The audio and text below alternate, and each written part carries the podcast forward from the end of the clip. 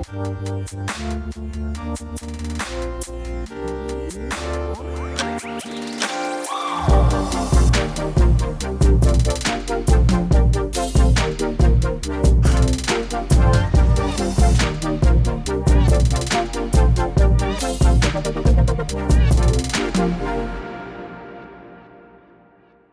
kaikki FutuCastin kuuntelijat. Me ei olla tänään Kalastaman studiolla, niin kuin mä aina sanon näissä introissa tai näissä aluissa. Mä oon täällä William von der kanssa. Vili, missä me ollaan? Me ollaan tota Kantamossa ää, päihdehoitokeskuksessa ja vähän Lahden, Lahden tienoilla, Lahden ulkopuolella. Ja tota, me ollaan puhumassa tänään alkoholismista ja just eilen päästiin tota, kehua sitä, miten kaikki vieraat tulee nykyään meidän luo ja sitten heti seuraavana päivänä. Tota, eilen oli siis, jos nyt haluaa haluaa tätä jotain aikaperspektiiviä, niin oli Tarja Halosen jakso. Me ei tiedetä, missä, missä tota, järjestyksessä näitä julkaistaan, mutta just eilen kehuttiin, miten kaikki tulee nykyään meidän luo, ja sitten heti lähdettiin ajaa yli tunti. Eli nyt on pakko olla aika mielenkiintoista kamaa, eikö niin? Kyllä tämä tulee olemaan tosi miele- Ja jos ei muuta, niin tosi tärkeä aihe, mistä me puhutaan tänään. Ja meillä on siis vieraana tänään, haluatteko te esitellä itsenä? Totte... No ehkä mä vanhempa, vanhempana aloitan. Eli mun nimi on Juha Rantanen. Mä oon tota, no ehkä lyhyesti taustaa, yritysjohtaja taustaa. Olin Outokummun toimitusjohtaja vuodesta 2005-2011 saakka. Ja sitten siitä eteenpäin niin työn nimellä hallitusammattilainen. Mulla on niin muutama tällainen hallitustehtävä, jossa mä olen jossain puheenjohtajana, jossain jäseninä. Ja tässä kantamossa mä olen yksi näitä perustaja – osakkaita ja myöskin tänä hallituksen puheenjohtaja. Ja mun nimi on Krister Schulz.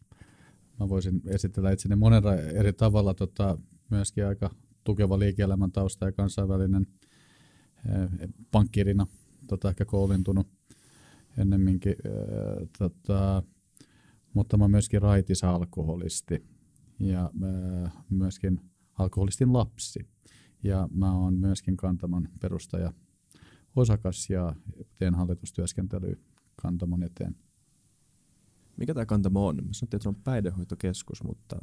Joo, siis tämä Kantamo on äh, päihdehoitokeskus tai päihdehoitolaitos, joka tarjoaa päihderiippuvaisille tällaista päihdehoitoa, jonka tarkoitus on raitistaa ihminen. Siis meillä on niin yksi yksiselitteinen tarkoitus tälle toiminnalle, jos on se, että päihderiippuvaiset, jotka tänne tulee, täältä lähtiessä he on raittiita ja he pysyvät raittiina loppuelämässä. Eli tämä hoito muodostuu tässä täällä laitoksessa tapahtuvasta perushoidosta, joka kestää semmoisen suurin piirtein 30 päivää, eli noin kuukauden, ja sen jälkeen 11 kuukauden tällainen jatkohoito. Ja ehkä Kristal voi niin omista kokemuksistaan kertoa, että miten tämä käytännössä sitten pelaa. Mä voisin ehkä vielä lisätä tuohon, että tämä tunnetaan Suomessa aika hyvin nimellä tämmöinen Minnesota-mallinen hoito. Mä käytän yleensä termiä toipumiskeskeinen hoito, missä tavoitteena on ainoastaan vaan, että alkoholisti se ei käytä enää sitä ainetta, joka on hänelle sen sairauden aiheuttanut. Ja tota, mulla tosiaan on oma, oma toipumiskokemukseni ja, ja, ja olen vuosia sitten käynyt tämmöisen Minnesota-mallisen hoidon ja olen osa sitä suurta tilastoa tota, raitistuneista, koska tämä on äärimmäisen tehokas hoito johtuen niin kuin yksinkertaisesti siitä, että tässä siirretään raitistumisen vastuu, eli sairauden hoidon vastuu itse sairaalle henkilölle, eli päihderiippuvaiselle. Että täällä ei hyysätä eikä ymmärretä, vaan, vaan täällä nimenomaan saa ymmärryksen sairaudestaan ja, ja ymmärryksen, miten sitä hoidetaan. Plus, että tämä hoitomuoto myöskin ottaa mukaan kaikki läheiset. Ja näin ei tapahdu muualla.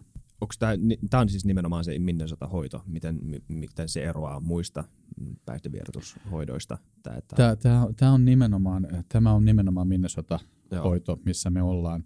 Ja, ja äh, siinä tota, nyt niinku, se termi on, on, on tavallaan, maailmalla tunnetaan tämmöinen 12-step facilitation, TSF. Joo Suomessa on otettu käyttöön Minnesota-sana johtuen siitä, että hoitomuoto on kehitetty Minnesotan osavaltiossa Minneapolisen Hazendalein klinikalla. Mutta se on, se on erittäin toimiva hoitomuoto. Se jostain syystä ei ole Suomessa tota, saanut niin paljon näkyvyyttä tai jalansijaa kuin esimerkiksi Ruotsissa naapurissa, jossa se on ylivoimaisesti annetuin hoitomuoto. Okei. jos mennään ihan niin kuin, tavallaan perusasioihin alkuun, niin, niin tota, mitä alkoholismi on? Mi- miten sen, niin kuin, Mm. mikä sen määritelmä on? No ehkä tärkeintä on sanoa, että alkoholismi on sairaus. Siis se on niin kuin ihan lääkärin diagnosti- diagnostiikassa todettu sairaudeksi. Ja siis niin kuin se määritel- määritelmä alkoholismista on se, että, että ihminen, joka on sairastunut alkoholismiin, hän ei pysty kontrolloimaan juomistaan. Eli siitä juomisesta tulee pakonomasta.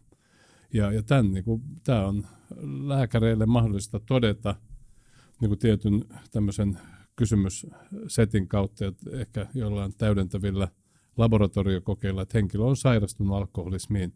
Ja se on todella tärkeää ymmärtää, että se on sairaus, koska se tavallaan myöskin, jos tässä on hetki tästä teemasta, voisi kertoa, niin jos miettii alkoholismikäsityksen historiaa, niin, niin vielä tuonne jonnekin 78-luvulle asti esimerkiksi Pohjoismaissa kuviteltiin, että se on tavallaan tämmöinen luonnehäiriö, että, että ihmisillä ei ole niin kuin, tavallaan selkärankaa. Ja, ja siitä syystä kaikki nämä ajatukset siitä, että no nyt panne se korkki kiinni ja lopeta juominen, ne ei toimi alkoholistille, koska hän ei enää itse kontrolloi sitä juomista, vaan se tavallaan se, se päihde on ottanut ylivallan. Hänen aivonsa niin kuin, toiminta on siltä osin pysyvästi muuttunut, että hän ei pysty hallitsemaan sitä juomistaan. Ja tässä mielessä hän ei tavallaan ole, niin kuin, jos näin ajattelee, ajattelee että, että, että häntä ei tavallaan voi siitä edes niin kuin syyttää, koska se on sairaus siinä, missä joku toinenkin, vaan hänet täytyy niin kuin saada toipumaan. Eli hänelle täytyy, niin kuin, hänet täytyy, tai hänet täytyy niin kuin saada hoitoon, jossa tämä riippuvuus voidaan hallita sillä tavalla, että, että tavallaan että hän pystyy elämään sen riippuvuuden kanssa niin kuin olemalla pysyvästi raitissa. Eli se on ihan sama kuin voisi vois ajatella niin kuin analogia pähkinäallergia, että ei voi ajatella, että ihminen voisi niin kuin pikkusen syödä pähkinöitä tai, tai muuta. Että tämä on kerta kaikkiaan tämä on semmoinen sairaus, jossa pitää kokonaan lopettaa sen, sen niin kuin päihteen käyttö. Et se on ehkä yksi tapa niin kuin nähdä se. Joo, ja monella on varmaan se väärinkäsitys, ja se on varmaan yksi syy siitä stigmasta, mikä vielä niin päihderiippuvaisilla on. Joo. Just näin, ja, ja tota, voi vähän laajentaa tätä keskustelua. Kyllä. Mehän tehtiin Kantamon puitteissa yhteistyössä tämmöisen Pohjoisranta mediatoimiston kanssa tehtiin viime, ihan viime elosyyskuun vaihteessa tehtiin tällainen laaja tutkimus suomalaisten käsityksistä alkoholismista. Meillä oli tämän tutkimuksen piirissä tuhat suomalaista, joka on todella edustava otos, siis siinä on niin maantieteellisesti sukupuoli, ikäjakautuma, niin kuin tavallaan Suomi minikoossa. Ja kun heiltä kysyttiin, että miten ymmärrät niin kuin käsitteen alkoholismi, niin vain yksi prosentti vastaajista liitti käsitteen alkoholismi sairauteen. Hmm. Ja tästä syystä tähän liittyy tällainen niin kuin häpeä ja stigma, koska ajatellaan, että se on sen henkilön ikään kuin oma vika. Niin, miksi sä se... vaan lopeta? Niin, niin miksi et sä vaan lopeta? Miksi korkki, vaan niin korkki niin. kiinni ja that's it, että, niin. tota, että sä oot ryhditön ja sä oot selkärangaton, hmm. eikä niin kuin nähdä sitä, että, tämä henkilö tavallaan, hän on menettänyt kontrollin siihen juomiseen. Hmm. Ja tämä on nyt se sanoma, jota me yritämme nyt kantamon puitteissa niin kuin voimakkaasti tuoda esille myöskin, että jos tämä saataisiin yleisesti ymmärretyksi, tämä sairauskäsitys, niin, niin silloin ihmisiä myöskin ajateltaisiin, että nyt heidät täytyy saada hoitoon. Ihan sama, että jos sulla on niin kuin diabetes tai, tai mikä tahansa tällainen niin kuin, osittain perinnöllinen sairaus, niin, niin henkilöhoitoon. Eikä, eikä tavallaan niin syyllistetä sitä ihmistä. Mä voisin tuohon lisätä sen, kun mä käyn itse hyvin paljon tämmöistä niin vertaistuki keskustelutyötä. Some on, on iso väline tänä päivänä vertaistukityölle, mutta myöskin viimeksi eilen mä puhuin 70-vuotiaan isoäidin kanssa tota, kaksi ja puoli tuntia puhelimessa. Niin, niin, niin, koska mä esiinnyn julkisuudessa, niin ihmiset ottaa sitten yhteyttä ja pyytää apua. Ja hyvin usein täällä, niin kuin erityisesti somessa, niin tulee vastaan tämä, että mutta oma vika itsehän se on kaatanut sen kurkusta sen viinan alas. Ja mä käytän sitten analogian tämmöistä, niin kuin, täytyy ensinnäkin ymmärtää, että jos on sairaus, niin, niin, niin alkoholismiin tarvitaan kaksi asiaa. Sulla täytyy olla alttius. Kukaan meistä ei valitse geenejänsä. Mutta alttius täytyy olla, eli se on perimässä. Se ei tarkoita, että se on peritty välttämättä, mutta se on meidän niin kuin perimässä. Ja meillä on, on, on altistavia sairauksia niin kuin toista tusinaa ää, tota, ge, geeniperimässä. No sitten tarvitsee altistuksen myöskin. Eli tota, päihde, tai alkoholi kuuluu kipulääkkeet, päihteellä oikeastaan ei mitään merkitystä, niin, niin liittyy niin kuin yhteiskuntaan. Ja, ja tota, päihtyminen on pääosin hyvä asia. Mutta kun mä oon ollut teini-ikäinen ja ottanut mun ensimmäiset ryypyt, niin ei mulla ollut mielessä silloin, että musta tulee alkoholisti. Mä oon silloin altistunut ja mulla on geenit kohdallaan. No, se on niin kuin nopeasti sitten, että sairaus etenee, siellä on kyllä ennusmerkit ollut olemassa silloin jo, ää, mutta sen jälkeen on kestänyt vuosikymmeniä ennen kuin mut on saatu päihdehoitoon ja mä ollut siinä tilassa, että mä tarvitsen tämmöistä Minnesota-mallista hoitoa. Mutta mä vedän sen niin kuin analogian semmoiseen usein, että ää, sanotaan Juha tässä mun vierellä ja minä, niin, niin meillä kummallakin saattaa olla alttius ää, keuhkosyöpään me hengitetään tuota ilmaa tuolla ulkona ja toinen meistä sairastuu. Et se ei ole oma valinta sairastua. Yhteiskunnissa, missä ei esimerkiksi alkoholia käytetä lainkaan, niin ihmiset eivät sairastu alkoholismiin. Nyt saatiin just lukea lehdestä, että suomalainen yritys vie, vie tota ulkomaille päihdehoitoklinikoita Saudi-Arabiaan, missä alkoholi on totaalisen kielletty, mutta se on minusta loistava esimerkki siitä, että miten muutkin tavarat vaikuttaa meidän aivokemiaan. Siellä on unilääkkeet, kipulääkkeet, masennuslääkkeet ja muut lääkkeet, jotka tekee sen. Eli tämä on ikuinen keskustelu aina siitä, että onko se oma valinta. Se ei ole oma valinta. Mä luulen aika, niin kuin, että aika monella ihmisellä on, on semmoinen tosi yksipuolinen kuva siitä, mitä, millä alkoholisti näyttää, mitä alkoholismi on. Ja se on yleensä tämä niin kuin, koditon kadulla. Ja, ja niin kuin, tämä, on, tämä on se kuva, mikä tosi usein varmaan tulee ihmisillä mieleen ja tota, kun se niin kuin tosiasiassa meillä on tosi paljon tämmöistä niin kuin englanniksi high functioning niin kuin alkoholism, tai niin kuin alkoholist, niin kuin ihmisiä. Ja säkin Kristen sanoit, että sulla oli, tota, sä oot, niin kuin, me ollaan puhuttu aikaisemminkin, ja sä oot tehnyt niin kuin, pitkän pankkiiriuran ja, ja niin kuin, tämän niin kuin sairauden aikana, ja, ja, ja tota, kuitenkin pystynyt niin kuin, tavallaan olemaan töissä ja, ja tekemään niin kuin pidempään ja, ja niin kuin työpäivää kuin suurin osa, tai, mutta ilman, että se on tavallaan niin kuin näkynyt, ilman, että ihmiset ovat tietoisia siitä. Ja niin kuin, kuinka paljon on tämmöistä niin kuin piilo, onko, se niin isompi osa tässä niin kuin piilo, mm. äänes piiloalkoholismiin? Tässä on hyvä nyt tota, ehkä vähän selventää näitä termejä, koska tämä tahtoo mennä vähän sekaisin. Se tulee tässä meidän tutkimuksessakin hyvin esille. Tota, äh, lähdetään ihan näistä yleiskäsitteistä, niin tota, ihmisiä, jotka käyttää alkoholia, niin tietysti siellä on hy- suurin osa on näitä niin kutsuttuja kohtuukäyttäjiä. Eli ihan ihmisiä, jotka ottaa silloin tällä lasin viiniä tai oluen tai, tai ei mikään ongelma. No sitten on joukko ihmisiä, joita kutsutaan niin kutsutuksi riskikäyttäjiksi. Ja THL, siis Terveyden hyvinvoinnin laitoksen mukaan se määritelmä on se, että he käyttää – viikossa enemmän, muistaakseni, kuin 24 annosta miehet ja onko se 14 annosta naiset. Siis ne on niin kuin loppujen lopuksi aika korkeita määriä, koska se tarkoittaa, niin kuin, että keskimäärin esimerkiksi kolme pulloa olutta päivässä joka päivä. Että, että ne on aika korkeita määriä. He on niin kutsuttuja riskikäyttäjiä. Ja heitä arvioidaan Suomessa olevan noin 600 000 ihmistä, aikuisista – Eli jos meitä aikuisia on tota, vähän päälle 4 miljoonaa, niin kuitenkin aika iso, sanotaan noin karkeasti 15 prosenttia aikuisista on näitä riskikäyttäjiä, käyttää yli sen määrän. No näistä riskikäyttäjistä on sitten osa näitä niin kutsuttuja alkoholisteja, eli siis päihderiippuvaisia. Ja, ja Suomessa ei yllättävää kyllä ole arvioitu tätä määrää.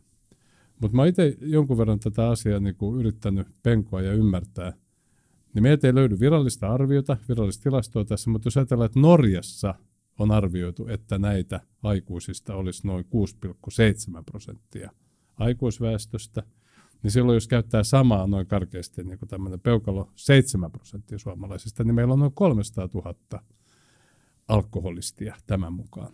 Ja heistä vain pieni murtoosa on näitä niin kutsuttuja rappioalkoholisteja. Heitä arvioidaan ehkä olemaan sitten joku 30 000 kappaletta, eli 10 prosenttia tästä isosta määrästä. Eli se tarkoittaa sitä, että nämä 300 000 ihmistä on työelämässä. Varmaan kun ajatellaan niin kuin aikuisen ihmisen elämää, niin he on sitten 18-65-vuotiaaksi niin periaatteessa työelämässä. Eli varmaan kuin 80 prosenttia näistä 300 000 on työelämässä. Eli siinä mielessä se voi olla ihan kuka tahansa. Ja kun katsotaan niin kuin esimerkiksi täällä meilläkin hoitoon tulevia, niin se on todella yhteiskunta niin kuin minikoossa. Siellä on kaikki sosiaaliluokat, siellä on miehet, naiset, siellä on ikäpyramidi, nuorimmat ehkä vähän päälle 20, vanhimmat 70. Eli, eli ei, tämä, tämä, tämä ei ole niin kuin tavallaan niin kuin sosiaalisesti mitenkään kohdistunut tämä ongelma tiettyyn väestöryhmään, vaan tämä on niin kuin ystäväni tässä, pankkiiri. Joo, mä voisin itse asiassa avata. Mulla oli aika jännä kokemus. Mä semmoinen puolitoista vuotta sitten tulin kaapista mun sairauteni kanssa ja kirjoitin blogin, ja, ja, ja tota, että mitä on alkoholismi. Ja niin kuin minä, minä kokemuksen kautta mä hermostuin yhden, yhden Helsingin Sanomien tota, artikkeliin Jari Sillanpäästä ja sen toilailuista, ja, ja häntä pidettiin kohtuukäyttäjänä. Ja, ja, ja tota, sitä artikkelia tai sitä blogia niin kuin luettiin toista sataa tuhatta kertaa. Se niin kuin lennätet, mut, ei, siis ei mulle lennätetty, mutta vedettiin televisioon muutama otteeseen, lehtihaastatteluja ja muita. Mä olin hyvin yllättynyt siitä. Se tuli kaikille shokki, että miten niin kuin Aleksanterin kadulla istunut kolmen eri pankkiriliikkeen toimitusjohtaja sanoo olevansa alkoholisti. Kun me puhutaan määristä, me ollaan jo hakoteilla päihderiippuvuus ei ole millään tavalla korreloitunut määrään. Sä voit olla kello 16 perjantaista kello 18 sunnuntaina dokaava alkoholisti. Moni alkoholisti korkkaa kello 17 työpäivän jälkeen ja laskee juomiansa. Siinä on oikeastaan kyse siitä, että se alkoholi alkaa ohjaa elämää. Se alkaa täyttää, että hetket menee vain niin päihde, päihdehetkestä päihdehetkeen. Mulla esimerkiksi raitistumisen jälkeen on tämmöinen hauska elämys ja kokemus, että perjantai-aamuisin pystyy järjestämään palavereita, kun mä en koskaan tehnyt sitä. Koska ö, yleinen tämmöinen ajatus esimerkiksi, että, että juoppo, juoppo on maanantaina pois duunista, ö, silloin ollaan jo äärimmäisen pitkällä päihderiippuvuuden kohdalla. Ö, alkoholismi kehittyy niin, että tulee juomisen aikaistaminen. Etkot, hyvin tyypillinen merkki ja, ja, ja omalla kohdalla niin kuin torstaina ulos se oli tämmöisessä rahoituspiirissä se bilepäivä, pikkulauantai, ja, ja, ja mä ajattelin sitä sillä tavalla, että mä vedän suojakännit. Että viikonloppuna mä, en ole, mä oon sit perheen kanssa ja, ja, ja tota, on sitten taas hyvä isä. Ja, ja että tota, se alkoholismi, niin kuin, sillä ei ole väriä, sillä ei ole sukupuolta. Se, se, se on tosiaan se on, se on sairaus, jolla on alttius. Ja se oli hirveän suurelle osalle shokki, kun mä tulin ulos. Ja teethän sä, Krister, sähän oot aina hoitanut työsi kysykääpäs mun vaimolta tai vaimoilta, että millaista se on ollut meillä kotona. Niin sieltä tulee se oikea vastaus. Ja tämä on se niin kuin haaste siinä, että se alkoholismi tapahtuu neljän seinän sisällä. Ja siellä ei ole uskallusta tavallaan tämän stigman takia. Ne läheiset häpeä yleensä vähän enemmän jopa kuin se alkoholistista juomistaan. Ja, ja että jos on ollut jotkut niin kuin sukulaislapsen synttärit ja mä en ollut paikalla, niin ei mun vaimo sanonut, että se on siellä makaa sammuneena kotona. Sanotaan, kun Kristerillä on selkä niin kipeä, että se ei päässyt liikkeelle. Nämä on hyvin klassisia. Öö, mua kiinnostaa kuulla vielä tuosta niin alkoholimista sairautena se, että niin kuin, mistä se, me puhuttiin jo alttiudesta, niin mm. geneettisestä alttiudesta, ja se on varmaan niin kuin, su, suuri ehkä jopa suurin mm. tekijä siinä. Mm. Öö, voiko, siis, voiko ihminen, jolla ei ole perinnöllistä alttiutta, sairastua johonkin niin kuin riippuvuuteen? No mä, siis nyt täytyy nyt olla alueella, joka ei ole mun ekspertiisiä millään okay. tavalla, koska me puhutaan nyt sitten jo tota, niin kuin genetiikasta ja lääketieteestä. Mutta mä oon lukenut semmoisen tutkimuksen, itse asiassa tämmöinen Heikki Oinas-Kukkonen teki Oulun yliopiston väitöskirjan muistaakseni 2013. Ja hän oli niin kuin tutkinut tämmöistä tiettyä alkoholistipopulaatiota. Ja, ja siinä hänen niin kuin keskeinen väite oli, että alkoholisteista 80 prosentilla on alkoholismia niin kuin lähisuvussa. Eli se niin kuin viittaa vahvasti tähän tota, geneettiseen. Mutta on tietysti sitten se 20 prosenttia, jolla sit ei ehkä ole sitä, tai sitten se on niin, tai se, se tavallaan se niin kuin geneettinen yhteys on jossain niin kaukana, että he itse tunnista sitä. Mutta mut tämä mun mielestä ollaan niinku semmoisella alueella, joka on, on, on niinku tota, näin maalikolle tosi vaikea kommentoida niin. tämän enempää kuin mikä tämä yksi, yksi stadio on siitä. Koska siis mutta mut kyllä yleinen käsitys on se, että siinä on tämä geneettinen Joo, komponentti. kyllä. Ja niinku niitä geenejä on monia. Tämä on Joo. niin kombinaatio Joo. monesta asiasta, että se ei ole niin, niin yksiselitteinen, että mä itse olen alkoholistin lapsi, mulla on isovanhemmilla ja mulla on paljon suvussa alkoholismia, mutta toki tunnen ihmisiä, joilla ei ole ketään suvussa ja ovat tulleet päihderiippuvaisiksi. Mutta mut aika mielenkiintoinen, mennään takaisin tähän meidän niin tähän tutkimukseen. Niin yksi tämän tutkimuksen mielenkiintoinen havainto, siis tässä on pari tämmöistä tosi mielenkiintoista havaintoa, mutta yksi tosi mielenkiintoinen on se, että tämän tutkimuksen mukaan nämä tuhat ihmistä, jotka tässä käytiin läpi, niin 75 prosenttia näistä vastaajista sano, että he on kohdannut alkoholin liittyviä ongelmia lähipiirissään. Ja lähipiiri määriteltiin siis perhe, ystävät, työtoverit. Eli niin voisi sanoa, että siinä on niin liki jokainen suomalainen on nähnyt alkoholiongelmia, alkoholismia lähipiirissään. Eli siinä mielessä tämä on, niin kuin, ja sitten jos otetaan tämä luku 300 000, siis tämä on todella meille. Siis itse asiassa äh, niin kuin in, diabeetikoita, siis lääkehoitoa saavia diabeetikoita on Suomessa noin 300 000, eli yhtä paljon kuin näitä tota, alkoholisteja tai päihderiippuvaisia. Wow. Että tämä on niin kuin siinä mielessä, tämä on niin kuin meille kansallinen ongelma. Ja kun se on kansallinen ongelma, mun mielestä siitä pitää puhua nimenomaan, että miten sitä hoidetaan. Ja tässä taas pala- palataan tähän meidän tutkimukseen sitten ehkä myöhemmin. Kyllä, ja siis mä, musta tuntuu, että, että ihmiset ei tajua, miten iso ongelma tämä on Juuri. se, niin kuin kansallisella tasolla ja miten niin kuin kallis ongelma se on, jos ottaa Juuri. ihan vaan niin kuin tämän taloudellisen, pu- taloudellisen puolen tästä hommasta, niin, niin onko se mitään käsitystä siitä, mitä, mitä tämä niin maksaa yhteiskunnalle? On. Mä tästä itse asiassa blogaan aika paljon ja, ja, ja kirjoitan myöskin.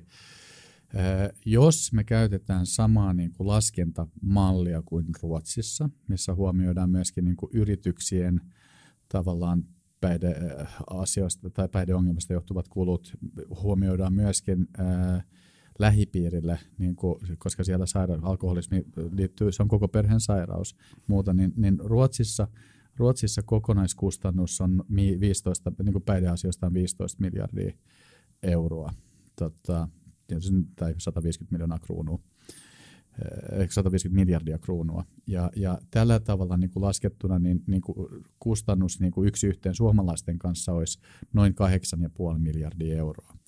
Nyt meillä Suomessa on 300 prosenttinen kuolleisuus nähden Ruotsiin. Ja Ruotsissa itse asiassa vallallaan on tämä, tämä Minnesota-hoito. Niin, niin, niin meillä on paljon korkeampi kuolleisuus. Meillä oli tämmöinen peruspalveluministeri tuossa äh, kymmenisen vuotta sitten, joka arvioi, että oikea kustannus Suomelle olisi noin 13,5 miljardia. Joka tapauksessa se on jumalattoman iso luku. Se, mikä tulee niin kuin virallisen Suomen luvut, joka ottaa huomioon haimoposahdukset ja maksaposahdukset ja suorat kuolemat, niin, niin, niin se on paljon paljon pienempi luku. Puhutaan puolitoista 2 miljardia. Tota, se on äärimmäisen pieni, pieni numero. Että tämä maksaa yhteiskunnalle. Sen lisäksi tämä on sekä naisten että miesten kohdalla yleisin tappaja työikäisten kohdalla. Narkomaanimiehistä tota, ää, toisiksi suurin tappaja on alle 40-vuotiaille, alle 40 no, te olette vielä tota, alle 40 mä oon jo yli. Tota, niin, niin, niin, niin, ne on hurjaa, ne, tota, hurja. kaikki tilastot on tosi hurjaa. Ja, ja siellä on niin kuin paljon verotuloja. Sanotaan näin päin, että nyt kun niin kuin kantamo esimerkiksi raitistaa ihmisiä, niin kun se palaa ihminen työelämään, niin, niin sen, että se siirtyy niin kuin valtavasta kustannuksesta, koska alkoholismi on ja yksilö on hirveän suuri kustannus yhteiskunnalle, niin se yhtäkkiä siirtyykin tuottavaksi yksilöksi. Niin kun mulla on tätä, kun mä sanon yritysjohtajataustaa tuolta teollisuudesta, niin mä tietysti katson tätä myöskin vähän sellaisin silmin. Ja, ja kyllä tämä on niin yrityksissä tämä on myöskin iso kustannus. Tämmöinen EHYT ry oli arvioinut, että se kustannus olisi noin 1 prosenttia palkkasummasta. No vastaava ruotsalainen stadi, että se olisi ehkä niin kuin 4 prosenttia palkkasummasta, mutta joka tapauksessa se on niin iso tuottavuuden menetys, koska jos ajatellaan taas tämä 300 000 tai sanotaan 7 prosenttia niin kuin aikuisväestöstä, ja tiedetään, että tällaisen päihderiippuvaisen tuottavuus on noin 25 prosenttia matalampi kuin, niin kuin ei päihderiippuvaisen tuottavuus, ja siitä aletaan laskea kustannusta, niin me puhutaan isoista summista. Ja myöskin ja yritysten kannalta. Ja myöskin yksi semmoinen mielenkiintoinen luku tämän kuolleisuuden lisäksi, jonka Krister mainitsi, siis että Suomessa kuolee. Itse asiassa se luku on noin neljä kertaa enemmän työikäisiä kuolee alkoholiin kuin Ruotsissa. Alkoholista aiheutuviin niin kuin kuolemantapauksiin. Toinen mielen, tai tämmöinen, niin kuin sanotaan, ei mielenkiintoinen, vaan suorastaan ikävä tilastotieto on se, että meillä on erittäin paljon tällaisia varhaisia työeläköitymisiä, joka on niin kuin meidän eläkejärjestelmälle iso kustannus. Ja näistä puolet näistä varhaisista työeläketapauksista liittyy mielenterveyteen. No siellä on varmasti on, on tämmöisiä niin kuin masennusta tai, tai mitä onkaan, mutta myöskin niin kuin tiedetään niin kuin lääkäreiden piirissä, että useasti päihderiippuvuus ja mielenterveysongelmat kulkee käsi kädessä. Tätä ei ole tilastoitu, me ei tarkkaan tiedetä, mutta meillä oli viime viikolla tällainen tilaisuus yhdessä lähitapilan, että työeläkeyhtiö Elon kanssa. Ja Elon johtava päihdelääkäri, ei, ei, ei johtava päihdelääkäri, vaan siis Elon johtava lääkäri, anteeksi. Niin hän oletti, että tässä on tämmöinen yhteys siis päihdeongelman ja, ja tota, tämän ää, mielenterveysongelmien kanssa. On olemassa sellainen kanadalainen psykologi nimeltä Gabor Mate, joka olis, olispa mulla nyt jotain niin kuin nostaa ylös tässä, ei ole nettiä tässä, mutta mä en voi mm. tässä ala googlailemaan, mutta siis niin kuin on just tutkinut tätä joo, yhteyttä, että, niin kuin, että, että siis ihan niin kuin fyysisiä, biologisia jälkiä jättäviä, jostain, jostain niin kuin ehkä traumasta lähteviä tota juttuja, mikä on jättänyt joo. tämmöisen niin kuin pysyvän biologisen jäljen, joka ei, joka ei ole vaan sitä, että ei ole vaan sitä, että mm, että mä nyt peitän tätä mun masennusta tällä, vaan että, että tää on ihan, se on, siitä on muodostunut semmoinen pysyvä, pysyvä biologinen arpi, joka muuttaa biokemia. Niin. Mä voin tuohon puhua tota, tai sanoa, niin kuin, että jokainen alkoholisti on masentunut. Päihde on masenne. Ja, ja tuossa vähän aikaisemmin kysyttiin tuosta tota, tosta, tota, niin kuin sairaudesta, niin sairauskäsitteenä, niin, niin alkoholismi on, on ensinnäkin se on, se on tosiaan sairaus, se on krooninen sairaus, mutta se on myöskin primäärinen sairaus, eli ensisijainen sairaus, josta, josta niin kuin voidaan vetää semmoinen niin johtopäät, tai niin kuin sanoa, että, että ää, niin kuin ei ole ää, alkoholismi, joka johtuu jostain traumaperäisyydestä. Tätä mä kerron aika usein, usein tuolla Anteeksi, mikä, mikä se oli, että ei? Ei, ei ole, ei ole niin kuin traumaperäisyydestä johtuvaa alkoholismia, koska jos joku traumaattinen kokemus olisi sen alkoholismin syy, niin silloin esimerkiksi jokainen syyrialainen olisi tällä hetkellä päihderiippuvainen tavalla tai toisella. Et, että tota, mulla on ollut kaiken näköisiä kokemuksia alkoholistin lapsena pienenä, mutta mun päihderiippuvuuden syy on ainoastaan se, että mä olen päihderiippuvainen. Mulla on genetiikka siinä kohdalla, mulla on liian vähän reseptoreita, tota, mielihyväreseptorin päässä, sen takia mä tarvitsen enemmän tavaraa ja, ja, ja mulla niin kuin lähtee kontrolli. Eli tota, se primäärinen sairaus tarkoittaa sitä. Mitään mielenterveysongelmia ei voida lähteä hoitamaan, ellei olla niin kuin viikkoja, mielellään kuukausia ilman, äh, ilman päihdettä. Tota, eli äh, se on, on, on, ja mielellään että pitäisi itse lähteä hoitaa samanaikaisesti. Mä tiedän niin tämmöisen mutuna, tästä ei ole tilastoa, mutta meillä esimerkiksi täällä on yksi, yksi terapeutti on, on ollut töissä katkolla aikoinaan pitkään. Ja hän arvioi, että noin 90 tota katkolle tulevasta ää, henkilöstä on omaa bipolaarisen diagnoosin. Ää, raittista ihmisistä alle 3 prosenttia kärsii mielenterveysongelmista, niin kuin yleisen väestön sama, samat prosentit. Niin, niin, niin siellä on hirveästi vääriä diagnooseja alkoholismi, alkoholi on masenne, se niin kuin laskee meidän serotoniinitasoja tosi paljon, mutta sen lisäksi, kun me masennutaan, kun mennään lekurille, ehkä niin kuin suurin osa alkoholisteista, niin ainakin tämmöistä hoidosta, niin on masennuslääkityksellä, niin, niin se lääke, mikä siellä annetaan, on, totta, se on amfetamiinipohjainen. Se on puristettu ryyppi. Ja se oikeastaan päihderiippuvaisella aiheuttaa vain pahempaa hallaa. Tässä on niin kuin vähän sama sit analogiaa tämmöisiin niin kuin nuoriin lapsiin ja, ja, ja tota ADHD. ADHD ja alkoholismin korrelaatio on valtasa. Se johtuu, Ylipäätään päihteiden käytön niin kuin Joo, on. Ja, ja se johtuu siitä, että kun laitetaan 10-vuotiaalle amfetamiinin lääkitystä, niin se on ihan valmis narkomaani 13-vuotiaana. Ja tästä niin tämä on ihan kauheata.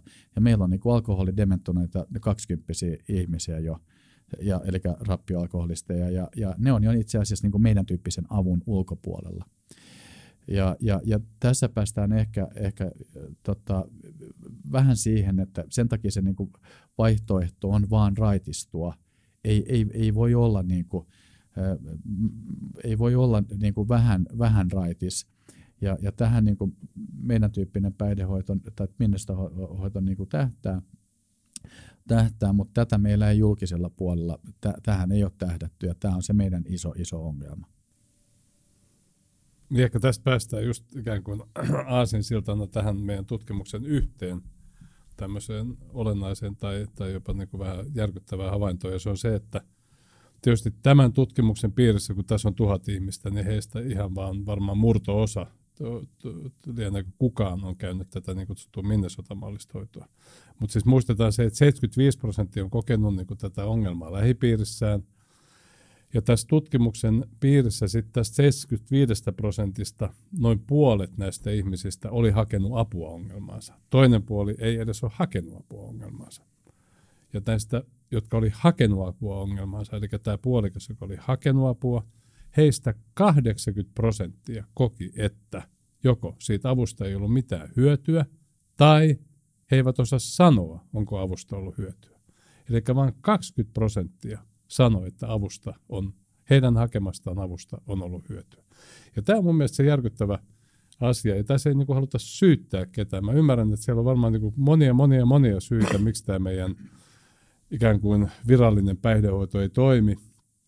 Mutta mun mielestä nämä indikaatiot, nämä, mitä tässä on nyt käyty läpi, nämä, nämä kuolleisuusluvut, nämä tulokset siitä, että 80 prosenttia ei ole saanut apua, kertoo, että joku tässä systeemissä ei toimi. Ja tämä on se, mitä me halutaan niin kuin, tuoda esille ja haastaa. Ei meillä ole niin kuin, valmiita vastauksia koko valtakuntaan. Me tiedetään, että tämä meidän hoito toimii niin kuin, hyvin. Siitä on kansainvälistä näyttöä. Niin kuin, hoitotulokset on hyviä. Mutta me halutaan niin kuin, nostaa keskusteluun nyt tämä, että mikä on, että tämä meidän ikään kuin virallinen päihdehoito ei toimi. Että onko kysymys resursseista, että onko meillä liian vähän resursseja, onko kysymys niin kuin hoitomuodoista, että ne jostain syystä ei toimi, vai, vai, vai mikä tässä mättää, mutta siis joku selvästi mättää. Ja, ja, ja tämä olisi mun mielestä semmoisen ison yhteiskunnallisen keskustelun paikka, jossa niin kuin ennakkoluulottomasti ja ilman mitään tällaista niin kuin annettua vastausta todella lähdettäisiin miettimään, että tämä on iso yhteiskunnallinen kustannus, niin kuin todettiin, tämä koskettaa – valtavaa määrää ihmisiä suoraan tai välillisesti, eli tämä 75 prosenttia. Ja miten tämä saataisiin toimimaan? Se on se, mikä, mikä tässä on, on, on tota meidän tavallaan niin kuin se niin kuin viestin tai sanoman ydin. Yksi asia, mikä ainakin mättää, mistä me ollaan jo puhuttu tässä, on se, se yleinen käsitys siitä, että, tämä on, että se on joku oma valinta, mm. että se on vasta omaa, mm. omaa niin kuin välinpitämättömyyttä tai jotain, eikä ymmärretä sitä, että siis se, se, miltä se valinta tuntuu sulle juoda alkoholia, ei tunnu samalta alkoholistille. Siis se, se ei ole sama asia. Ja sit, siis siitä varmaan poikee, siis on syntynyt tämä käsitys se stigma. Mm. Me puhuttiin siis THLn tutkija Pekka Akarasen kanssa siitä, että, että miten edelleen suomalaiset näkee ei vain alkoholistit, mutta ylipäätään niin päihteiden, niin päihderiippuvaiset niin kuin, tässä niin kuin niin kuin sosiaalisella, no tosi huonossa valossa kyllä, kyllä. Se on heidän oma vika ja hoitako itseensä. Joka ihan karsee, oh, oh. karsee asia. Juuri näin. Siinä, mitä tapahtuu oikeastaan, on, on semmoinen, en, äh, tota, koska siinä niin kuin alkoholismidiagnoosissa on, on, on, on niin kuin käytön aloitusmäärä, kesto ja lopetus ei ole enää hallinnassa, kun sairastutaan alkoholismiin. Niin, niin pohjimmillaan itse asiassa se tunne siellä ei sitä niin kuin kognitiivisesti ymmärrä, mutta se on häpeä. Kun minä en enää hallitse mun omaa juomistani, niin mun pitää alkaa keksiä sille syitä. Ja sitten toiseksi mun täytyy alkaa piilottele sitä. Tulee piilopullot. Mutta tulee syyttely. Ja se syyttely on se, joka sairastuttaa sit muuta perheenjäseniä. Sen takia se on alkoholismi. Se sairastuttaa koko perheen. Ja, ja, ja nimenomaan tämän, tämän niin kontrollin menetyksen myötä koetun häpeän myötä, niin se, se, tota, se syyttely niin lähtee joka puolelle. Sen takia niin aika usein oma, oma havaintoni, että kun keskustellaan esimerkiksi narsismista, niin, niin moni sanoo, että kun mä käyn näitä juttuja, että mun mies on muuten narsisti ja se on myöskin alkoholisti. Mä ajattelin, että no tohon ei itse asiassa voi oikein ottaa kantaa ennen kuin sen brenkun saa pois, koska alkoholi tekee, tai alkoholismi tekee jokaisesta päihderiippuvaista erittäin narsistisen. Ja, ja se johtuu siitä, että sen pullon prioriteetti nousee. Se nousee oikeastaan, on tämmöinen päihderiippuvaisen tarvehierarkia, se nousee ylöspäin, ylöspäin, ylöspäin. Ja lopuksi se, ne menee vaimojen ohi, se menee lapsien ohi, se menee niin kuin kaikkien tämmöisten tota, hygienisten tarpeiden ohi. Ja lopuksi se ohittaa jopa ruokailun. Ja, ja mun kohdalla, joka on myöskin diabeetikko, niin mulla se meni myöskin safkan ohi ja, ja, ja tota, siellä menee edelleen ainoastaan hengittäminen, niin, niin, niin tota, jolloin niin kuin se ilmenee sillä, että sä oot käytännössä kusipää kaikkia kohtaan. Sä et pidä sun lupauksia, koska sä et kykene niihin. Ja sä syytät kaikkia muita. Ja se aiheuttaa sitten sitä stigmaa siihen, niin että alkoholistia pidetään niin kuin, ää, tosiaan selkärangattomana, koska se ei koskaan pidä lupauksiaan. Hmm ja takaisin t- tähän meidän tutkimukseen, niin tässä myöskin tämä häpeä tulee niin kuin tosi vahvasti esille. Eli 58 prosenttia suomalaisista on sitä mieltä, että ei alkoholismista puhuta riittävän avoimesti, ja sitten kun kysytään, no miksei puhuta, niin sieltä tulee just tämä häpeä ja stigma. Että jotenkin meidän se pitäisi saada pois, että me päästäisiin tämmöiseen asialliseen keskusteluun ilman syyttämistä, ilman syyllistämistä ja, ja tota, että, että saataisiin niin kuin ihmisille apua, koska tämä on niin kuin näin iso ongelma. Onko se, onko se eka askel? Me on nyt puhuttu tavallaan, että, että se niin ongelma on olemassa, me ei tiedosta sitä, se on laajempi kuin mitä me osataan arvaa ja se on niin kuin kalliimpi kuin mitä me osataan arvaa ollaan kuitenkin, ja sitten se on määritetty se, että siitä ei puhuta niin kuin mitenkään tarpeeksi, niin, niin onko se nyt se häpeän poisto niin tavallaan yksi avain tässä ja se niin kuin mm. keskustelun avaaminen, onko se niin kuin mm. prioriteettilistalla? Miten tätä, mistä tällä, tällä, niin kuin, tätä pitää jostain purkaa, niin mm. niin mistä niin kuin lähdetään liikkeelle? No mä sanoisin kaksi asiaa varmaan tässä. Yksi, yksi olisi just tämä, että päästäisiin tämmöiseen asialliseen keskusteluun, poistettaisiin siitä se häpeä, uskallettaisiin puhua aiheesta. Ja toinen kyllä, mitä minä peräänkuuluttaisin, olisi tällainen – jonkunlainen puolueeton tutkimus tästä meidän niin kuin nykyisestä päihdehoidon järjestelmästä.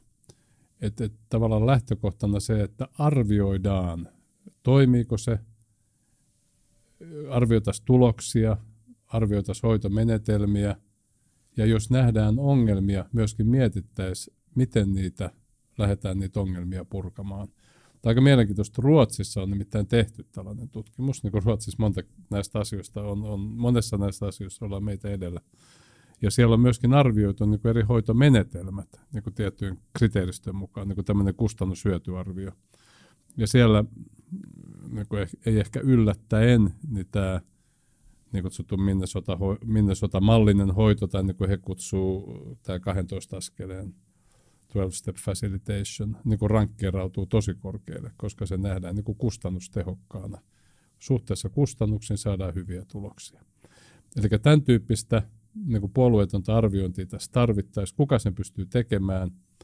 En, sitä mä en osaa sanoa, mutta se olisi tosi tärkeä tämmöinen niin kuin yhteiskunnallinen avaus. Jota, jolla... Suomessa ei ole tämmöistä. Mä olin, olin maan, maanantaina radiossa Pekka Puskan kanssa – joka on entisiä THLn kavereita, en tiedä istuuko nykyäänkin, tota, ja Alkonen muissa tota, hallintoneuvostoissa mutta, ja on kansanedustaja myöskin, niin, niin, niin hän nimenomaan komppasi sitä, että Suomessa ei ole tehty ensimmäistäkään tutkimusta, mistä, missä vertaillaan hoidon tehokkuutta. Ruotsissa, koska tätä raamittaa aina raha ja, ja, ja määrärahat, niin, niin, niin musta se on aika kummallista, että me syydetään niin kuin kustannukset, jotka niin kuin yhteiskunnalle on miljardeissa kuitenkin laskettavissa, niin meillä on ensimmäistäkään tutkimusta siitä, että tepsiikö hoito, mitä tällä hetkellä annetaan. Se on aivan absurdia. Ja lukujen valossa ei tepsi, just että, että, että mitä, mitä, mitä sitten pitäisi tehdä. Miten niin kuin, sitten lähipiirin rooli tässä? Miten paljon niin kuin, kouluttamalla lähipiiriä ja aktivoimalla heitä pystyttäisiin niin kuin, saamaan ihmisiä tota, hoitoon nopeammin? Mä tota, itse henkilökohtaisen näkisin, että nimenomaan näitä resursseja täytyy kanavoida sen ei-alkoholisten hoitamiseen. Siellä usein, tota, mä käytän esimerkkinä aina, niin kuin, että jos minun ja, ja puol, niin kuin vaimoni tilanne olisi ajautunut semmoiseksi niin parissa kuukaudessa, niin, niin ei hän olisi jäänyt katselemaan. Mutta kun siinä on vuosien kehitys ja aina tulee lupauksia ja sitten tulee jaksoja, jolloin ei juoda ollenkaan, niin hän sairastuu siinä matkan varrella ja sitten uusi normi onkin se, että juodaan vain kolme päivää viikossa ja se onkin hyvä. Eli tota, meidän pitää ehdottomasti kanavoida resursseja tai tulisi kanavoida läheisille, jotta siellä ymmärretään, että taas kerran tämä on sairaus. Ja mulle itselleni, niin kuin, mä olin onnekas siinä suhteessa, että mun vaimoni, joka on niin kuin, tavallaan terveydenhoitoalalla, niin, niin hän ymmärsi sairauskäsitteen. Ja hän ei ollut mulle vihanen, mutta hän oli vihanen siitä, että mä en hoida sairauttani. Ja mulle asetettiin sitten vaihtoehdot, että joko hoitoon tai avioero. Eli siirrettiin se hoidon vastuun, vastuu niin kuin mulle, mulle tota itselleni tässä Minnesota-mallisessa hoidossa niin kuin läheiset tosiaan otetaan, otetaan myöskin mukaan, mitä, mitä mainittiin, eli he ovat ihan tällä hoitolaitoksella. He saavat viikonlopun ajan, Ruotsissa se on viikon verran. Ruotsissa esimerkiksi niin kuin, kun päihdepotilas lähtee hoitoon, niin silloin läheiset saavat viikon sairasloman, palkallisen sairasloman, kun ymmärretään tämän sairaus, ja siitä lähtee myöskin heidän toipumisensa. Se on ihan yhtä tärkeää. Ja sitten mä niin kuin esimerkiksi nostaisin esiin tämmöisen, että jos me mietitään, että me todennäköisesti kaikki tässä pöydän ympärillä tiedetään, osataan ensiaputaitoja. Me ollaan käyty EA-kurssit. Me tiedetään, että jos joku on, on, on tarvitsee elvytystä, niin, niin, niin mitä meidän pitää tehdä. Nyt meillä on tuossa tutkimus, joka kertoo, että siinä on 75 prosenttia suomalaisista kohtaa päihderiippuvuuden. Ja me ei tiedetä hölkäsen pölkästä, että miten meidän pitäisi toimia. Eli tämä tavallaan niin semmoinen kansalaistaito, että kun sen sijaan, että mennään siihen, että mä oon raitis alkoholisti tai muuta, näitä esimerkkejä kuitenkin on, on, on tota, niin kuin yhteiskunta täynnä raitistuneista, niin, niin sen sijaan, koska se, tavallaan se ajatus, se, että mun käsittääkseni muuttuu siitä, että no itsehän sä oot sen niin brenkun kantanut kurkusta salas. Mutta jos me tehdään tästä kansalaistaito, että ei tarvitse tavallaan sanoa, että minä olen tai mun lähipiirissä on, vaan mä tiedän, mitä pitäisi tehdä. Jos, jos on juoppo työpaikalla, niin se on sairaus, tämä tyyppi tarvitsee jeesiä. Jos on juoppo kotona, mä en enää mahdollista, vaan mä tuon sen esille. Jos mun vaimoni olisi sanonut siellä synttärijuhlilla, että hei, Krister makaa kotona, perseet olalla tota, ja, ja, ja, ja on sammuneena, niin se, se olisi poistanut tavallaan sitä, hänen, hän olisi äh, tavallaan siirtänyt mulle vastuun siitä asioista. Tämä tosi tärkeä, mitä Krister sanoi, ja itse asiassa me on tässä niin kantaman puitteissa, kun me on tämä tutkimus nähty ja yhdessä tämän pohjois kanssa, niin just mietitty sitä, että me tarvittaisiin tällainen – jonkunlainen ikään kuin tietopaketti, jota, jota ihmiset voisivat käydä katsomassa, jossa niin kuin pari asiaa tulisi selväksi. Yksi on just se, että, että alkoholismi on sairaus, että se ei ole tämmöinen tavallaan niin kuin luonnevika, tämmöinen, vaan että se on aidosti sairaus. Toinen on se, että ihmiset opisivat ymmärtää eron tämän niin kuin riskikäyttäjän ja päihderiippuvaisen välillä. Että ei se, että jos joku kaveri sattuu nyt viikossa juomaan tota, toi joku hupiviikko ja menee pikkusen enemmän niin kuin alkoholia, ei se tee hänestä vielä niin kuin. Et kuka sitten on päihderiippuvainen, että ymmärrettäisiin se. Ja sitten kolmas, mikä ehkä on siitä se olennaisen viesti, että tähän on saatavissa apua. Tähän on hoitoa. Ja, ja se hoito, hoidon tehtävä on raitistaa. Kun nämä kolme asiaa saataisiin niin kuin ihmisten ymmärrykseen, minusta tuntuu, että monelle tulisi paljon niin kuin helpompi olla, koska he ymmärtää. Ja tässä on valtava pula tiedosta. Kyllä. Joo, ilman muuta. Me, to, meillä oli, tässä on tosi paljon niinku yhteyksiä sen Pekka Hakkaraisjakson kanssa. Ja yksi juttu, mikä mulle tulee tässä mieleen, on se, että, että tota, päihdehuolto, tämä on, niinku, tää on sellainen trendi, mikä mm. maailmalla on nyt leviämässä koko ajan, niinku, että päihteiden käyttö, käyttö on niinku yhteiskunnallinen suhtautuminen pitäisi olla enemmän terveydenhuollollinen Joo. asia kuin niinku rikosoikeudellinen asia koska että tuntuu vähän oudolta, että rankaistaan ihmistä jo semmoista asiasta, johon niitä ei voi vaikuttaa. Oletteko samaa mieltä tästä asiasta? Että no lähtökohtaisesti kyllä, ja sitten jos katsotaan tota, vielä tätä asiaa niin kuin noin julkisen vallan kannalta, niin varmaan yksi asia, mikä tämmöisen, jos nyt puhutaan tästä puolueettomasta tutkimuksesta tai selvityksestä, mihin siinä pitäisi ottaa kantaa, on tämä vastuu niin kuin kuntatasolla. Siis lain mukaan mm. ää, Suomessa päihdehoito kuuluu kunnille. Ja kunnissa on sitten tietysti niin kuin tämmöinen tietynlainen niin kuin kaksi eri organisaatiota, jotka tätä ongelmaa kohtaa, on, on niin kuin terveydenhoito ja sitten on sosiaalitoimi. Mm. Ja, ja nyt tätä vastuuta tässä niin kuin ei oikein ole niin kuin selvä, kumpi vastaa. Ja, ja siitä syystä tässä tapahtuu varmaan semmoista pallottelua näiden kahden niin kuin, tahon välillä. No, toivotaan nyt, että tämä uusi sotemalli, joka to, toivon mukaan jossain vaiheessa syntyy, jossa nämä kaksi sektoria niin toimisi saman organisaation alla, toisi tähän helpotusta. Mutta kyllä tässä on niin kuin myöskin kysymys niin kuin resurssoinnista ja, ja vastuusta niin kuin julkisen vallan puolella. Ja, ja just tämä rikosoikeus on sitten tietysti niin kuin oma ulottuvuutensa. Niin. Toki se, että jos ihminen niin kuin alkoholisti ajaa humalassa autoa, se on, joo, se on selvästi rangaistava teko. Siitä, siitä, siitä ei varmaan kukaan ole eri mieltä. Se on eri asia, joo. kyllä, kyllä. Joo. Mutta ollaan vaikealla alueella sitten, kun puhutaan esimerkiksi huumeista, että et, et mikä on niissä niin kuin tämä, mikä sanon, on rikollista ja mikä ei ole. Niin. Sanoisin, sanoisin tuohon tuossa tota, yhden väikkärin katsoin läpi, että 80 prosenttia, vähän ylikin itse asiassa, meidän äh, vakavasta rikollisuudesta, eli yli kuuden vuoden tuomioon johtavasta rikollisuudesta, on tehty joko päihteiden alaisuudessa tai päihteen käyttäjän toimesta. Ja, ja, ja tota, niin kuin tavallaan munakana, mihin kannattaisi puuttua? Ruotsissa, taas kerran se mainitaan usein, siellä laitetaan panta jalkaan ja minnesotahoitolaitokseen. Tulee muuten pirun paljon halvemmaksi, kattokaa heidän vankeinhoitokustannuksia meidän. Ei ole rikoksen uusinta vähintään. Jos esimerkiksi ihminen tois, to, toisen kerran kärähtää ratista, niin siellä on ihan suora alkoholismia tapahtumassa, tai niin kuin diagnoosi voidaan antaa. Ja, ja se ihminen tarvitsee apua totta kai täytyy kantaa seuraamukset niistä teoista. Jokainen alkoholisti, se on tässä hoidon yksi itse asiassa keskeisimpiä minnesotamallisessa hoidossa, että se yksilö kantaa vastuunsa. Täällä on potilaita, jotka lähtee tota, täältä sitten istumaan jossain vaiheessa vankilaan. Esimerkiksi, että on tapahtunut jotain rattijuopumuksia ja muita. Se on seuraamus. Taloudellisia seuraamuksia on aika usein, juoppo, hyvin usein niin kuin, on, on, on, on niin kuin perheen talous aivan katastrofaalinen, kun, kun tullaan niin kuin hoitoon. Mutta tavallaan se, niinku, se on vähän, mitä mä sanoisin, kolesterolilääkitys. Se auttaa, auttaa ihmisiä alentaa kolesterolia niin kuin vankila, mutta ei se poista sitä sairaalan lähdettä. Eli siellä on sairauspohjalla. Ja kyllähän niin kuin yhteiskunta yhteiskunta niin kuin on muuttumassa selkeästi tähän sairauskäsitteen suuntaan. Et mä huomaan Yhdysvalloissa, missä mä niin kuin olen asunut ja viettänyt paljon aikaa, niin mä pystyn täysin avoimesti puhumaan, niin kuin, että I'm a sober, so, sober alkis. Oh, so you went to rehab and, and, and you took care of your illness. Niin, niin, niin tämmöistä niin kuin Suomessa, kun mä tuolla Turuilla ja Toreilla niin kuin puhun, niin kun mä sanon, että mä oon alkoholisti, jengi tuijottaa, että ei voi olla totta.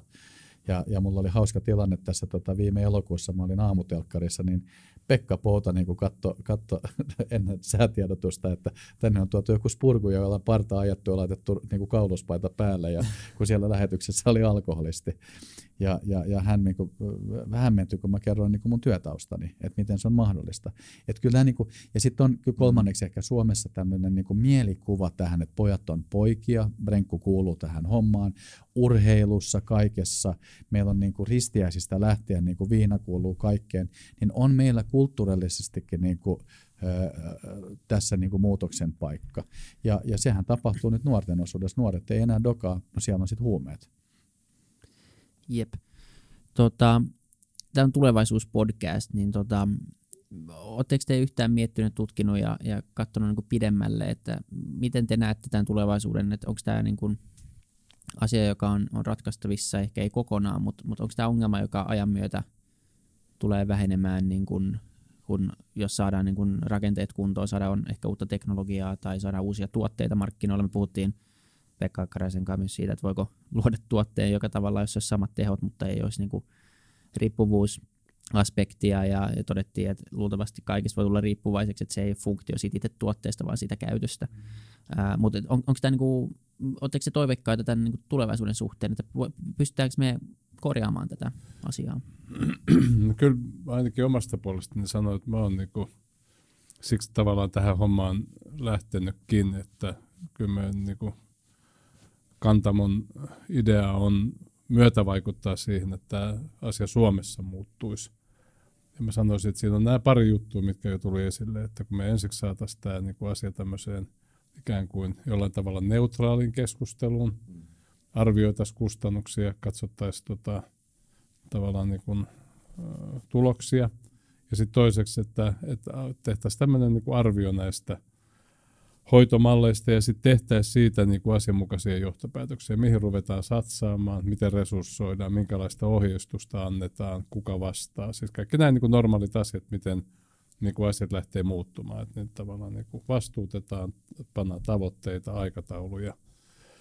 Ja taas ei meidän tarvitse mennä kuin tuohon tuota rakkaaseen länsinaapuriin, niin siellä, siellä nämä asiat on niin kuin tässä suhteessa paremmalla tolalla. Ja sitten todella, jos sitten visioidaan niin kuin pidemmälle, niin kyllä, tämä nyt mennään vähän filosofian puolelle, mutta kyllä ihmisen luonteeseen kuuluu tämmöinen tiet, tietty addiktiohakuisuus, että en mä tiedä sitten, että jos jotkut addiktoituu sitten vaikka niin kuin pelaamiseen tai, tai, tai seksiaddikteja, siis näitä addiktioita on eri luonteisia – en mä usko, että me koskaan ollaan tilanteessa, jossa ei tämmöistä addiktiota lainkaan esiintyisi, mutta niin, että tämä alkoholiongelma. Mitä? Pitää poistaa Joo. No, mutta mut, ei mennä nyt niin, niin pitkälle, mutta että hoidettaisiin niin, niin, nyt tämä alkoholiongelma tai päihdeongelma. Mun mielestä siitä olisi, siitä olisi hyvä alkaa, koska siitä on niin näyttö, että se on hoidettavissa.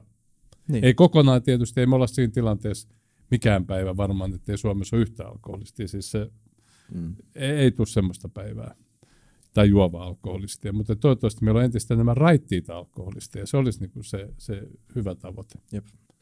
Mä, tota, onneksi meillä on yhteiskunnassa niin kuin yli 90 prosenttia ihmistä, jotka pystyy käyttämään päihdettä. Ja, ja tota, mä vedän tämän asian itse asiassa, kun puhuttiin, ei, ei katsota niin pitkälle, niin mä vedän tuon 200 miljoonaa vuotta taaksepäin. Dinosauruksilla oli jo mielihyväkeskukset. Tämä on ihan siis, mielihyvä on hyvä asia. Tota, ja, ja jos se ei olisi hyvä asia, niin evoluutio olisi jo sulkenut sen pois. Nyt me tiedostetaan nämä asiat ja, ja oikeastaan niin kuin menee vähän niin kuin lääketieteen puolelle, mutta siellä niin kuin, on, on, on dopamiininen ja, ja, ja, ja tota opioidinen keskus ihmisen aivoissa, jotka sitten niin kuin saa sitä mielihyvää vähän eri, eri mä en mene siihen sisään, ja mä en ole myöskään tutkija, mutta jonkun verran nyt on asiasta lukenut kuitenkin, niin, niin, niin, niin tavallaan nyt kun me tiedostetaan nämä ongelmat, niin, niin sitä myötä me voidaan myöskin tehdä ratkaisu.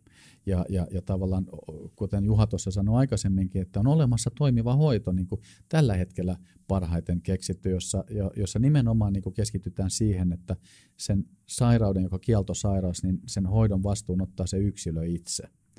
Niin kauan kuin me tavallaan joko syyllistetään tai sanotaan sille lähipiirille, Tämä on hyvin tyypillinen esimerkki yhteiskunnassa, että, että siellä menee niin kuin, no, päihderiippuista valtaosa on miehiä, niin, niin, niin äh, tota, mies joutuu jonnekin hoitoon, vaimolle sanotaan, että muistakaa nyt tukea sitä niin kuin miehen, miehesi raittiutta ja lapsille myöskin.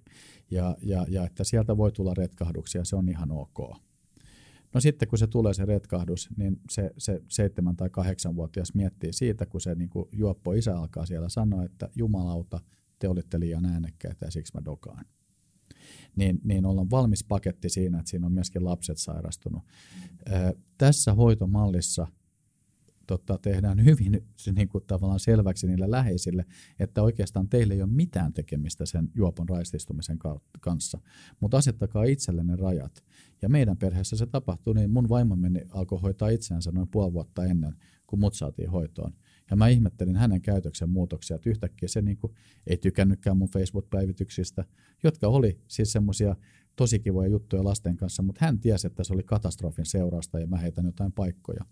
Niin, niin, niin, niin, ja sitten on niin kuin lasten käyttäytymismallien muutoksia. Ja mä oon, mulla on iso huoli myöskin niistä lapsista itse. Mä oon itse päihdeperheen lapsia, mulla on itse, meillä on perhe, perheessä viisi lasta. Niin kun sä puhut tästä tulevaisuudesta, niin ihan täysin kriittinen juttu, että me aletaan opettaa tätä jo alakouluiässä niin kuin lapsille, että tämä on sairaus, ja, ja mä olen itse asiassa tänään menossa, tänään menossa yläkouluun mun vanhemman lapsen päihdeiltaan. Mä olin vuosi sitten myöskin siellä. Siellä ei sanallakaan sanonut, sanottu, että tämä on sairaus. Siellä ei sanallakaan sanottu, että tämä on aika perinnöllinen sa- sairaus myöskin. Ja ei sanottu myöskään sitä, että kun sairaus on, on, on, on niin kuin pukee kukkaan, niin sitten ei voi käyttää ollenkaan. Niin kyllä meidän täytyy laittaa myöskin siihen niin kuin, kouluttavaan tavaan järjestelmään myöskin niin kuin paljon enemmän resursseja, koska loppupeleissä, jos mä olisin tiennyt nämä jutut, kun mä oon ollut niin kuin, sanotaan teini tai parikymppinen, joka jälkeen se ei olekaan enää niin cool, että sammuu tai muuta, niin, niin kyllä mulla olisi ollut niin kuin varmaan se on ehkä jossittelua, mutta jonkunnäköinen ymmärrys, että se ei olisi tarvinnut mennä niin pitkä, pitkälle. Tota. Samaan aikaan mä oon hirveän kiitollinen, että se meni niin pitkälle, koska muuten tämmöistä kantamon nimistä paikkaa ei olisi. Et, että tota, tavallaan niillä suhteilla sitten ja, ja ja sillä ymmärryksellä niin pystyy auttaa, kun mennään tosi syvälle, sukelletaan sinne ihan pohjalle. Helvetin hyvä, että sulla on mennyt hyvin. Ja, tota, ja tästä paikastakin ja kiitos tästä haastattelusta ja meillä on vielä vikakysymys. Sä saat aina kysyä sen, koska meillä on nyt jakso kohta tunnin. Me kysytään viimeinen kysymys, joka on sama kaikille vieraille. Ja tuota, se on se, että mikä olisi teidän yksi iso unelma maailmalle? Se voi liittyä tähän jaksoon, se voi olla jotain muuta, mutta, mutta yksi iso unelma ja, ja miksi? No kyllä tässä on pakko tämmöisenä, tämmöisenä tota, niin kuin vastuuta kantavana kansalaisena sanoa, että kyllä tämä ilmastonmuutos on varmasti se suurin asia. Että siihen nyt tarvittaisiin niin kuin nopeita toimia. Tota, se on, mä sanon eri asian sitten. Mm-hmm. mulla mä vedän vähän sen niin mikrotasolle, Suomitasolle. Mun valtava huoli on poikien asema yhteiskunnassa.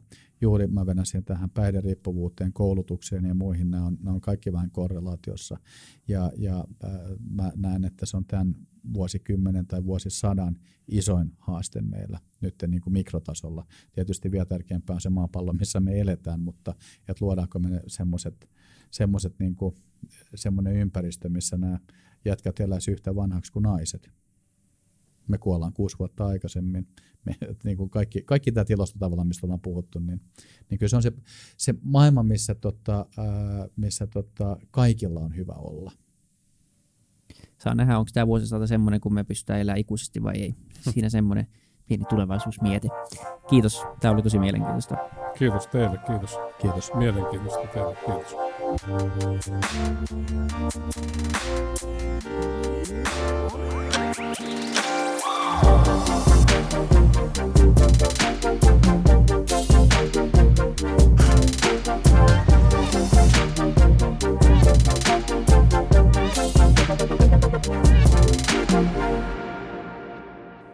Kiitti kaikille kuuntelijoille, yhteistyökumppaneille ja FutuCastin koko tiimille.